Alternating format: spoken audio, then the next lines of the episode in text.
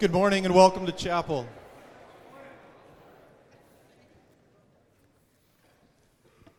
We've been really spoiled lately being able to um, host a lot of great voices on campus, helping us along in our, in our faith understanding and in our walk. Um, and we're gonna, I'm going to introduce one of those voices again this morning in just a minute. Um, another opportunity coming up in the coming week. Um, our next First Monday speaker series is uh, Dr. Rick Watts, who will be coming in next Monday. He will actually lead the gift service on Sunday night and then speak again Monday morning. I'm super excited um, that Rick is going to be here. He was the most influential voice in my life going through seminary, and I would like to be like him when I grow up. So, um, really, really encourage you to make that a priority on Monday. Um, to be able to listen to Dr. Watts' talks. His first one in the morning will be Four Voices, Two Vistas, One Person why understanding the shape of the Gospels is imperative for the Christian life. And now, for our introduction for our speaker this morning. Today, we welcome Dr. Jeff Keuss, uh, professor of Christian ministry, theology, and culture at Seattle Pacific University. Um, Dr. Keuss has been here leading um, the youth ministry conference that we had yesterday, as he saw many, um, many faces from the community come and join us on campus for that. Youth ministry is cultural engagement. Um, I got to sit in on, on both the sessions that he taught on yesterday, and it was wonderful to hear um, an incredible intellect, an articulate voice, and a passionate heart um, for youth and, and the importance and place of this within ministry. Um, you can see the official bio at the top and in italics his own um, self introduction on Twitter at the bottom. So, would you please join me in welcoming Dr. Jeff Keuss?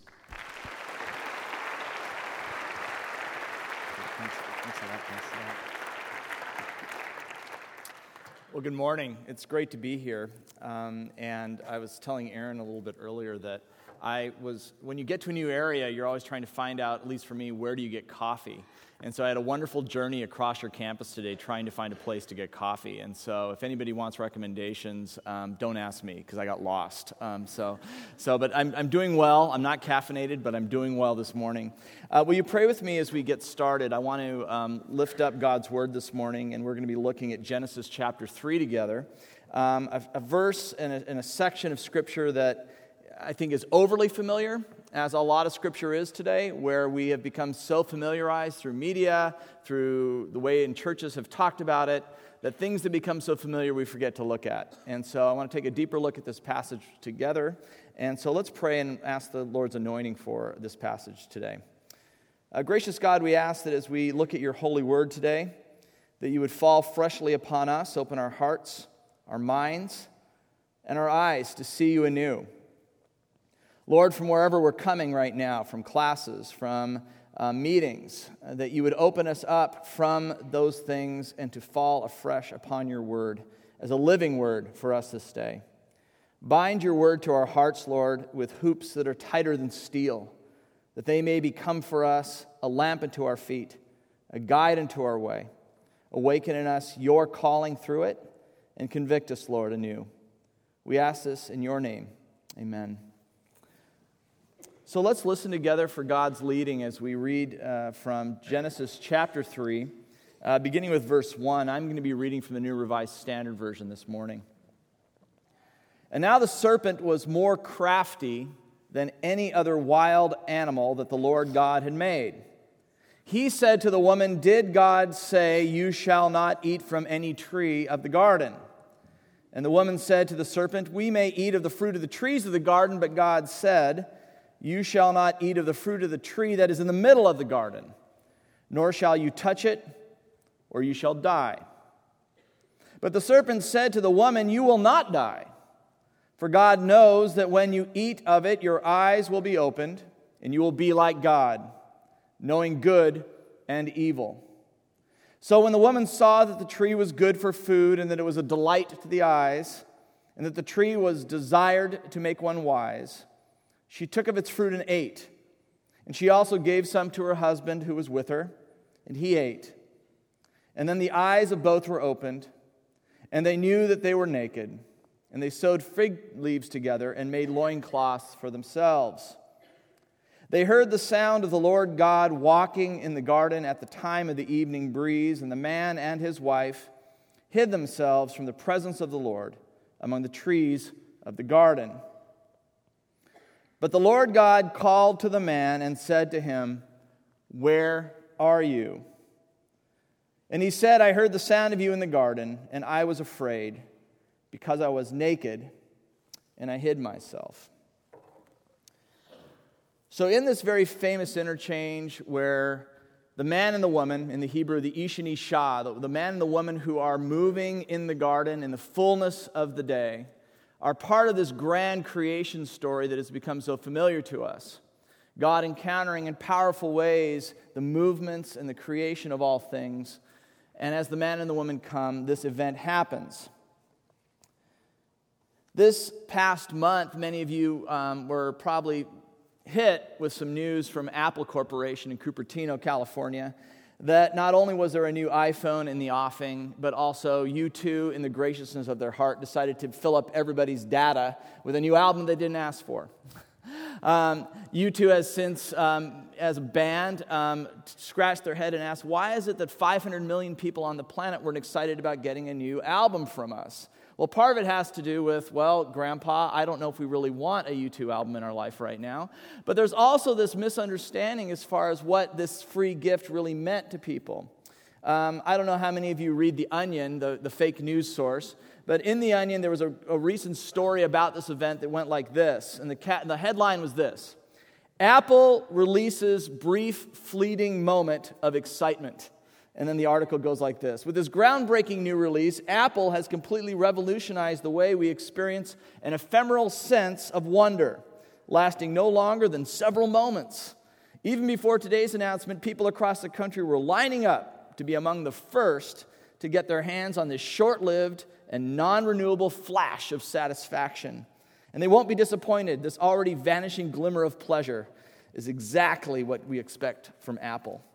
Um, in this, and in this ad, it's this idea that basically, as consumers, we live always for the next big thing, the next flash, the free album, and then we start telling everybody that's happened. And then five minutes later, that's old news.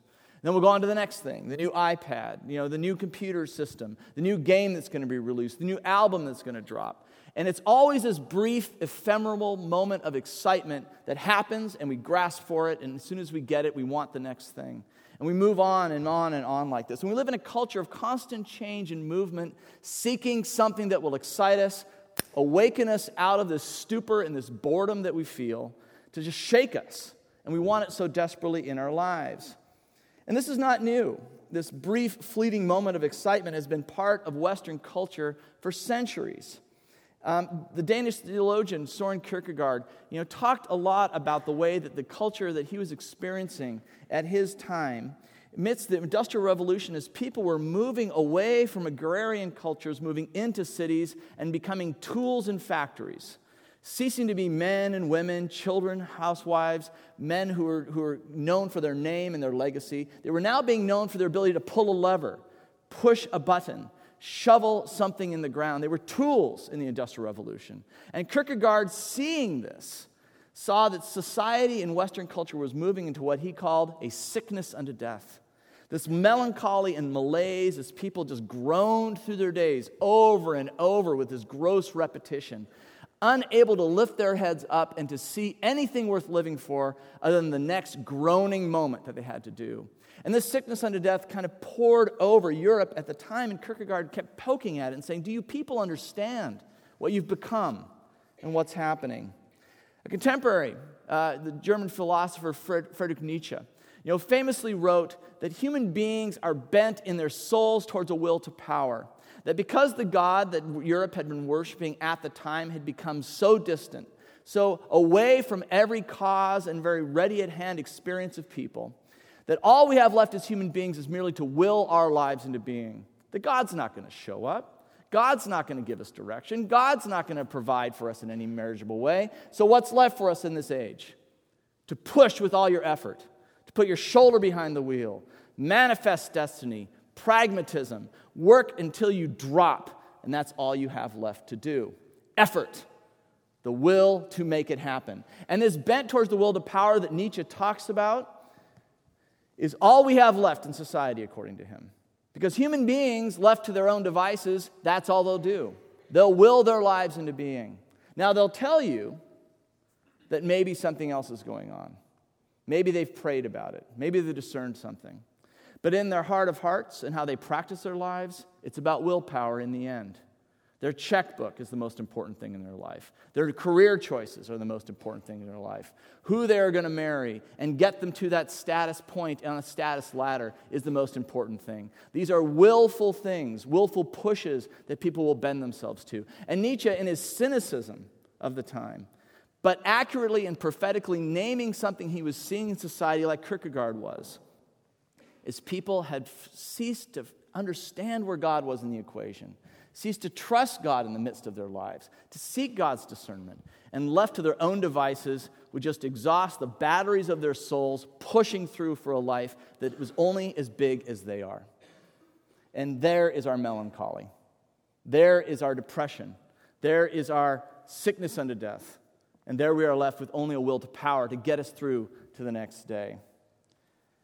Now, what we face here this morning as we look at Genesis is that we are not meant to be people of will to power. That is not our calling. That is not what you were created to be. You are unique, unrepeatable miracles of God. From the fullness of time and the completeness of time, you were created for more than merely willing the next day into being. You are more than merely muscling through the melancholy of your life and just hoping something better, some ephemeral moment of excitement happens at the next moment. You are meant for more than that. So much more. We are not children of darkness at our core. That is not our calling. And if the culture and the media tell you that is your destiny, you are listening to lies. For the God of the universe, who is speaking to us from the very beginning of our canon of Scripture, is bending us towards a reality that we need to see and be very attentive to. What we see in Genesis is this question. This is the framing theme I want to kind of put on us today, and I'm going to give you some bullet points that I want to talk through for the rest of our time. And my theme on, on the, for this talk is this that to be human is to be framed by good questions that shape the way we encounter God, other people, and the world. Let me say it again. That to be human at our core, not a will to power, not a sickness under death, not a melancholy, not, not some brief ephemeral you know, moment of excitement, no. To be human is to ask grand questions before God that will shape us as we encounter God, other people, in our world. To be human is to ask really good questions and wait for God's response. Now, why do I frame it around questions as opposed to answers? And we'll, we'll, let, me, let me peel that back and let me say that we'll see what God does with this in a minute. So, first of all, let's go back to our text in Genesis 3. Let me, let's open it up a little bit more. So, the context. So Adam and Eve, okay, Ish and Isha, the man and the woman in Hebrew, um, are in the garden. And what do we know about the creation narrative? God, in peeling back time and in, in the creation of everything, we have light even before the sun is created. We have this, this blowing into everything, separated into categories the firmament of the ground, the oceans, the, the things that crawl on the ground, the things that swim at the sea. And the, and the universal theme that weaves through all of this creation narrative in Genesis 1, Genesis 2 is this word tov in Hebrew good. It is good. The earth is good. The water is good. The things that crawl on the ground, good. No mention of platypus because they're kind of freaks, but, but, but, a lot, but everything else, good, okay? Um, and human beings, very good, okay? There's a goodness in, that is core to who we are um, that, is, that is key to understanding what, ter- what happens next. And then when we get to Genesis 3, we have this interchange with the serpent, uh, this temptation narrative. And as they partake of this temptation of the fruit of the tree of the knowledge of good and evil, they are stripped bare before God and for all creation. And God in, chap- in verse 9 of, of chapter 3 says this Where are you? The first audible question that we have to humanity in our canon of Scripture is that question Where are you? And for my money, this is the question. Everything that follows in the 66 books that constitute our canon of Scripture are in some way framed by the echoes shooting down the canyon of time of that question Where are you? It is the question that should be ringing in your head almost every day, as we're going to see. Where are you in relation to God? Where are you relation to your neighbor? Where are you relation to the world? Are you here? Do you understand where you are in relation to these things? So let's break this out and let me kind of take those three words apart. Now, in Hebrew, uh, the term akeia is, is one, right? It's just one phrase that we have there for where are you. But we're going to break it out into three in the English translation of where are you and take each one in, in steps. So let's begin with where. Where is a question, as it says, which the place that you are matters. The place where you are matters. There's an old saying in real estate, real basic one, that the three most important things in real estate are these, and you probably know them location, location, and what's the third one? Location. Location, location, location, right? Everything kind of happens on that point.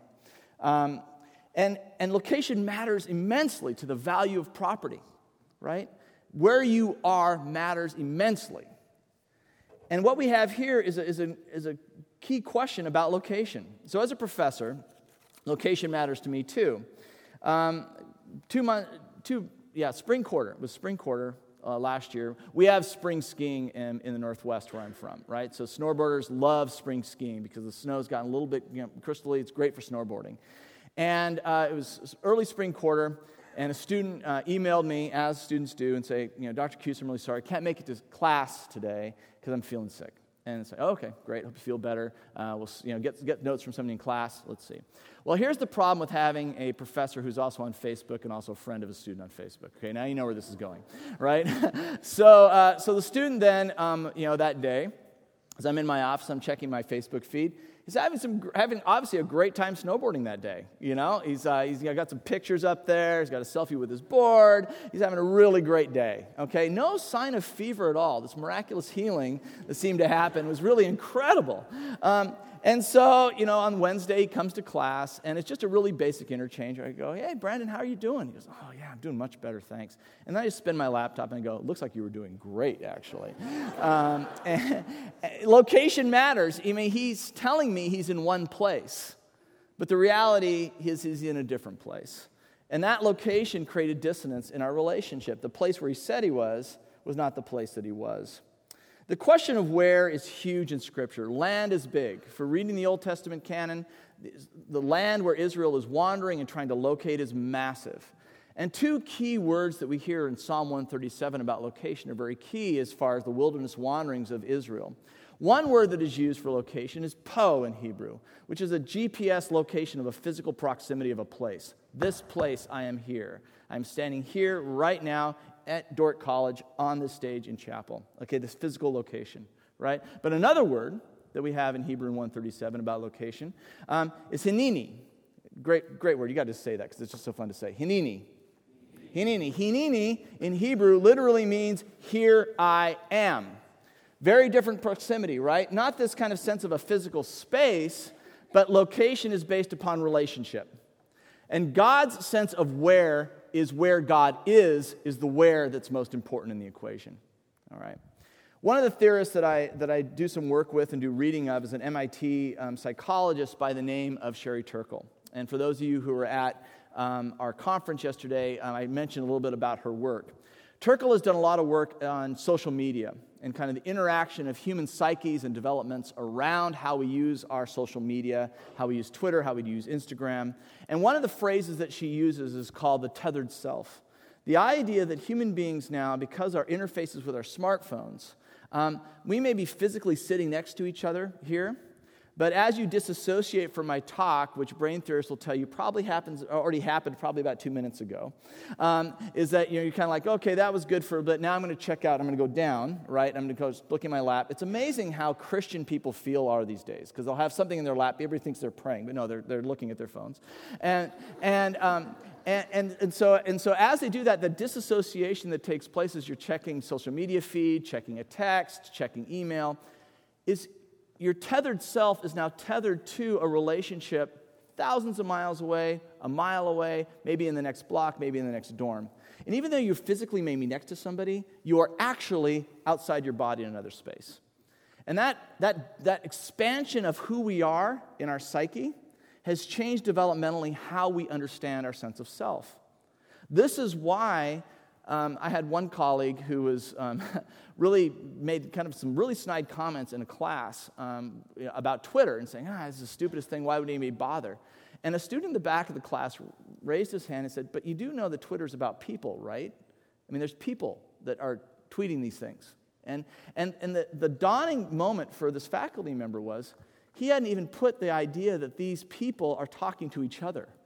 He just saw it as these blinking diodes and these, these fancy glittering things, but hadn't thought about the fact that people were making relationships, connecting, talking, building you know, common interests, creating social conversations. Sure, there's a lot of fluff on BuzzFeed, okay? That's fine. But there are also great ways that people are connecting through these things that are building great relationships. And that where is something to take, take, take seriously. Now, in verse 9, when God is asking this where question, he is asking the question about where are you in relation to me? Where are you in relation to me? Where are you right now in this place? And why aren't you with me? The second word that I want to talk about is are, and where are you? Are. And are is a be verb. It is that sense of what grounds your being and resources who you are. What resources who you are. How do you know what's important to you? How do you discern that? How do you figure out what the most important things are to you? Well, some of us maybe will write down a bullet list. These are the things that are important to me. One exercise I'd have you do is this. Um, after chapel or sometime today or tomorrow, sit down with a piece of paper and catalog three basic things. One, what have you spent money on this week? Two, who have you spent time with this week? And three, what media sources do you go to for your information? What, what do you spend your money on? Who have you spent time with? And what media sources do you go to for your information? You know, whether it's social media, whether it's news sources, whether it's re- media sites, whether it's magazines you read, what are those media sources? When you gather those things together, I can tell you a lot about a person. I can tell you about who I am, but if you really want to know who I am, talk to my friends. Because my friends will tell you a lot more about that. Here's the thing is that the things we resource our lives with is, is how we become who we are. Human beings are incredibly malleable things. We change based upon our environment like nothing else. One of the things that makes us so amazing in creation is that human beings can live in any ecosystem on the planet. We create atmospheres, we create homes, we can, we can sustain life, we'll carve out something and make it happen in powerful ways. But we also have the capacity to change and to morph and to transform based upon our contexts that are also beautiful, but also dark. Who you spend your time with, who you read, who you kind of circle yourselves around, you're becoming those things. I am astounded oftentimes with college students when they surround themselves with people that they know are not the best people for their lives. They're not the best people who are growing them into who God has in store for them but because the prospect of loneliness and the prospect of isolation is so big, and the fear of if I don't have them in my life, well, then what do I have? Do I just, am I just alone? Am I just isolated now? Is that it? And that dark fear of being alone will keep us in relationships that are toxic and cynical and broken long before we have the capacity to break from them. And we become these things, we suck them up. I mean, there's a reason why Jesus used so many analogies that are agrarian analogies. When we talk about the vine in John 15, when Jesus says that I am the vine and you are the branches, he is talking about the fact that Jesus is plummeting down into the very soil of that which is rich and, nutri- and has nutrients, and it's going to suck those things up and propel them into you to feed you with what you need to be fed with, to grow and to bear the fruit that the world needs. But if we are planted in the wrong things, with the wrong people, with the wrong ideas in our heads and in our hearts, we become something else. Um, and the Olympic rainforest, which is near where I live in the state of Washington, gorgeous place to go to. There's one section of the rainforest where you have petrified cedar trees. And I don't know if you've ever seen petrified forests or been around petrified wood. Petrified forests occur because you have trees that are growing in a particular place, their roots are going down into the root structure and seeking water underneath the soil. But over time, because of sedimentation and changes in rock formation, the water becomes filled with minerals, filled with minerals. And the tree, because it needs water to live, will suck up whatever it can get its hands on. Yeah, it's roots on. We're not ents, right? So we're not talking Tolkien. So we're talking roots. So they're, they're su- sucking them up. And, and what do they suck up into them when they get minerals? Well, they're becoming more and more that which they suck into themselves. And over time, slowly but surely, these trees just become stone. That which they've drawn into them, that's what they've become. And you can knock on the wood. I mean, they're just like things of rock over time. Really amazing. And this is what can happen to us. We become stripped and bare before God, and if we do not plant ourselves into that which God needs to nourish us, we become things like rocks. And St. Augustine put it even more pointedly in, in, Confessions, where he talks about that, you know, my heart is restless until it rests in thee, O God. And Augustine goes even further to say that we are that which we love. That which you love is that thing that you will become. We are built for worship.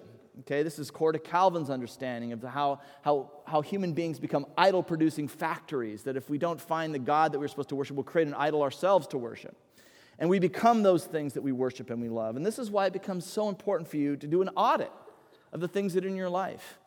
What are the things you're surrounding yourself, feeding on? Who are the people you're surrounding yourself with? Conversations that you have. I'm astounded how difficult it is today to sit at a, at a dining table in a dining commons and have a conversation around the things that we affirm and we love. Conversations so quickly turn around to things that we hate or don't like.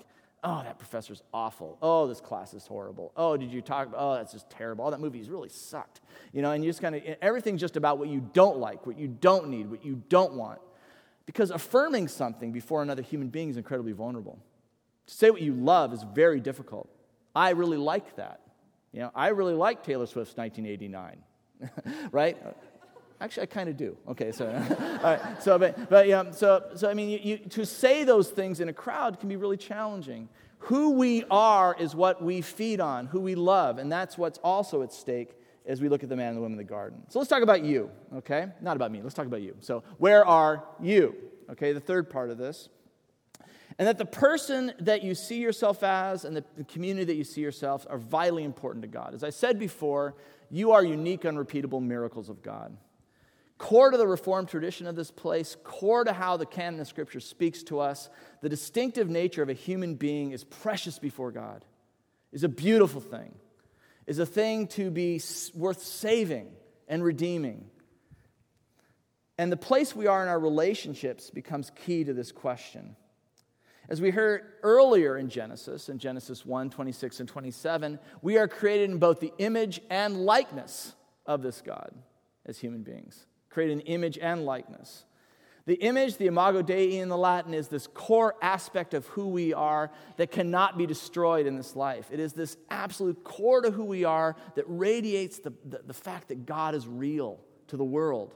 You are living testimonies to the world through your animated life and being alive and what shines out of your eyes as the, as the hope of this world. That's an amazing thing. But we are also made in the likeness of God, not just the image. And the likeness, as we hear, is our capacity to live into that image in our actions and our behaviors and our relationships. And that tension between the image and likeness is the tension many of us feel every day. It is what Paul is talking about when he says, Why is it that I keep doing that which I know I should not do? you know, why do I continue to do those things that I know I should not be doing? It is the likeness that's out of whack with the image that is within us. And that tension is part of what it means to be human. And God's grand question, Where are you? is getting at that point. Why, man and woman? Why Ishini Shah? Why are you so not living into what I have for you? I want you to be with me. I want you to be in relationship with me. Why? Why? And for many people, we have gone so astray from the image of God that is in us, from the call of God that is in us, the promise of God that is in us. And the likeness has become so out of whack what we've become through shame, through disappointments, through, well, it's just, it's just whatevernism, you know, that we're going to live out our lives that we don't have the capacity or even think that we can ever get back to that image at all. So we just go on with what we're going to do. This is the way things are. Uh, there's a lake um, right near my house where a lot of runners go. Um, and I was running one day, and I'm running, and you're kind of going over the crest of a hill, and there was this woman running, and she had a dog, and she was running with her dog. But I have a chocolate lab who's, who's just a horrible dog, but I love him anyway. 90, 98 pound chocolate lab named Seamus, and he's great. I love him. He's, but he's just dumb as a stump. But, um, but so I'm, I'm running with him, and we're kind of running, and he's kind of looking and everything like that. And he's just, he's my dog. He's, he mirrors me probably. And so we're, we're running along, and this, but this woman's running, and she's got this Weimaraner. Now, if anybody know what Weimaraners is a breed, gorgeous dogs, right? They've got this gray fur, they're sleek, then they're streamlined. I mean, these things are built for running, okay? And, and she's running with this dog. And as they get closer, I'm thinking, the Weimaraner's ears are kind of flappy. You know what's going on here? And as they get closer, the woman had taken the dog poop from the dog, bagged them up, tied him to the dog's collar. And so as the dog's running, he's whacking himself with, with, his, with his own dog poop as he's going. And, and so we're, and I'm, and I'm going past, and I'm, I'm thinking, this gorgeous, streamlined, purebred dog, bred for generations to get to this point in history, is now being shamed repeatedly in syncopation like a metronome as he's going. And for many human beings, that frankly is how we get through our day. We live our lives as these things that for generations have brought us to this place. From the very fullness of time, you know, God has brought you to this place. And yet we tie to our very souls the shame and, and the disappointments, and we carry it around with us, and we tie it and we whack ourselves in the head with it, and we just try to get through the day and hoping and praying as we walk across campus somebody doesn't ask me this question How are you? Because there are times when you're walking across campus, the last thing you want is to catch eye contact with somebody when you know you're going through that period of time, and they're going to walk up to you and they're going to ask you that question, and you have to answer them right? So it's better to keep my head down and just keep moving as fast as possible because the moment somebody does ask me that question, the dam is going to break. And I don't know how long I can hold it together. Why? Because we live like a will to power, because we're living on willpower. And that is not how God wants you to live. To be people who are just bearing your shame and just carrying it around and whacking yourselves in the head with it and doing laps, getting nowhere in this life. That is not how we're called to be. And part of the reason why we continue on this way is because we honestly believe, like the man and the woman in the garden, as we hear at the end of the narrative in verse 10, is that if God were to see us and ask us the question, Where are you? our response is going to be very similar to theirs. Well, we are afraid. We are afraid that if you showed up and actually asked me that question, what your response would be would be so terrifying, I'd rather keep running. I'd rather keep moving. I'd rather keep bearing the shame myself because I'm so afraid of what would happen if you caught me. Annie Dillard, a wonderful American writer, um, in, in her, one of her memoirs called An American Life, uh, talks about growing up in the city of Pittsburgh. And as she's growing up in Pittsburgh, she's seven years old, and she wakes up one morning. It's this great story. On December morning, she wakes up, and she finds that the whole world is covered with six inches of snow. Gorgeous, six inches of snow. And, and she looks out the window, and what's the first thing a seven year old's to think about snow? Well, two things. First of all, hopefully school's canceled, right? That's your first thing you're thinking. Okay, maybe school's canceled today. Second thing she's thinking of is, I want to pack snowballs and throw them at people. So she, she wakes up, she goes downstairs and starts packing snowballs, and this is her story about throwing snowballs at cars. Um, I had just embarked on the ice ball project, writes Annie, and as I, was, um, as I heard the tire chains come clanking from afar, a black Buick was moving toward us down the street. We'd all spread out, banged together with my friends, some regular snowballs, took aim, and when the Buick came close, we fired.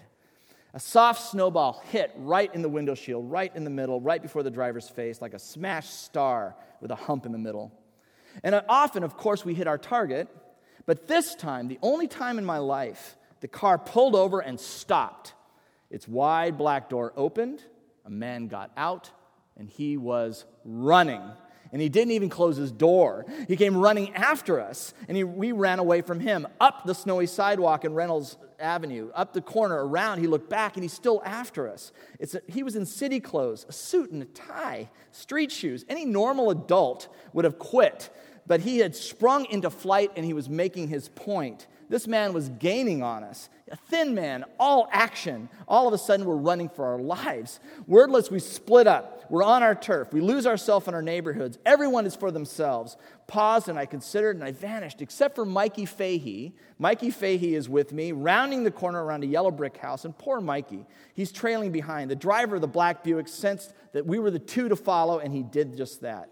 He chased Mikey and I around a yellow house, up a backward fence, under a low tree, up a bank, around a hedge, down some snowy steps, across the grocer's driveway. We smashed through a gap in a hedge. We went through a back porch, tight between houses on Edgerton Avenue. We ran across Edgerton, down an alley, up a winding wood pile on the hill's other house on the front porch. We ran off Lloyd Street, down a maze of backyards, up the hillside on Wilford and Lang. And he kept chasing us silently, block after block. Chased us silently over picket fences, thorny hedges, around houses, around around garbage cans, across streets, and every time I glanced back, choking for breath, I expected he would have quit.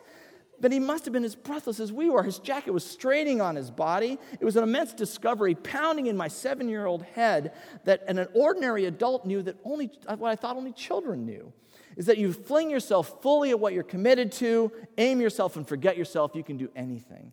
So Mikey and I are out there running in our neighborhood out of it. And away this man is coming who's chasing us. He's impelling us forward. Every breath is tearing at my throat. We kept running block after block, improvising, backyard after backyard, running in a frantic course, choosing it simultaneously, falling always and finding some place to hide. But then all of a sudden, there he was. And this man chased us through this backyard labyrinth. Ten blocks he chased us, caught us by our jackets, and we all stopped. Now, at this moment, I pause with Annie Dillard in this story. What happens when God catches us in the great run of our lives? Because that's really what many of us are doing. The idea that we want to keep close to God and want intimate relationship with God sounds good. It comes out of our lips, we say it in our prayers, we sing it in our praise songs. But what if God gets out of the car?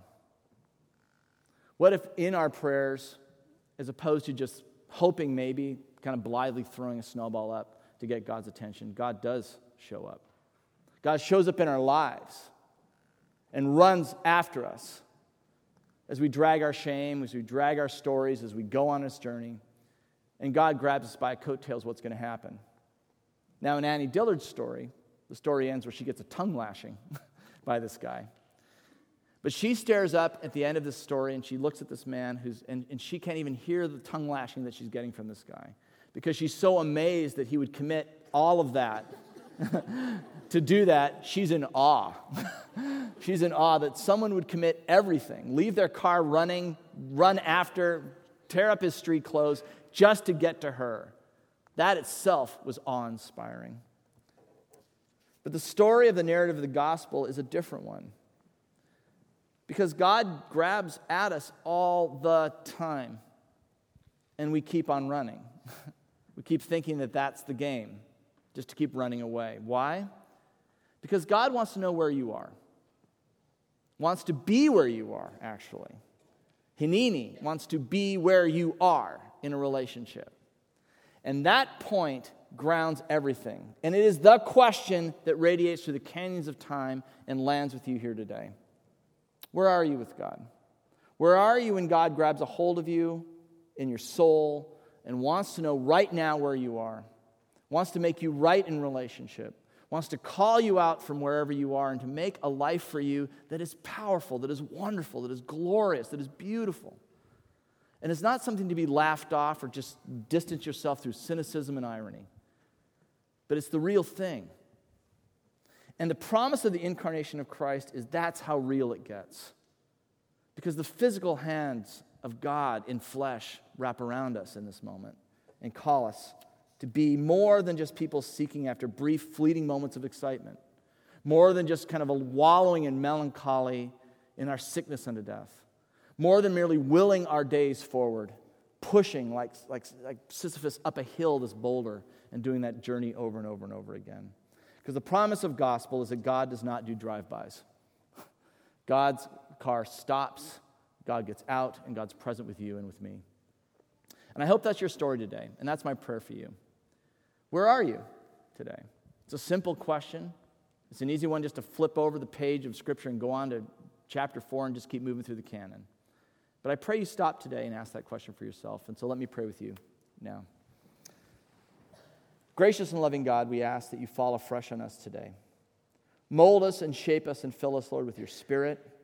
Give us the courage and the wisdom to follow you as you have followed us. Lord, as you ask us, as you asked the man and the woman from the beginning of time, where are you? May we answer as you have answered us with Hineni, here I am. Not distant, not running, not escaping, not hiding, but here, waiting and willing to follow you. Embrace us, Lord, and call us to yourself. And may your heartbeat be our heartbeat this day as we go forth. We give you thanks, Lord, in your name. Amen. Thank you.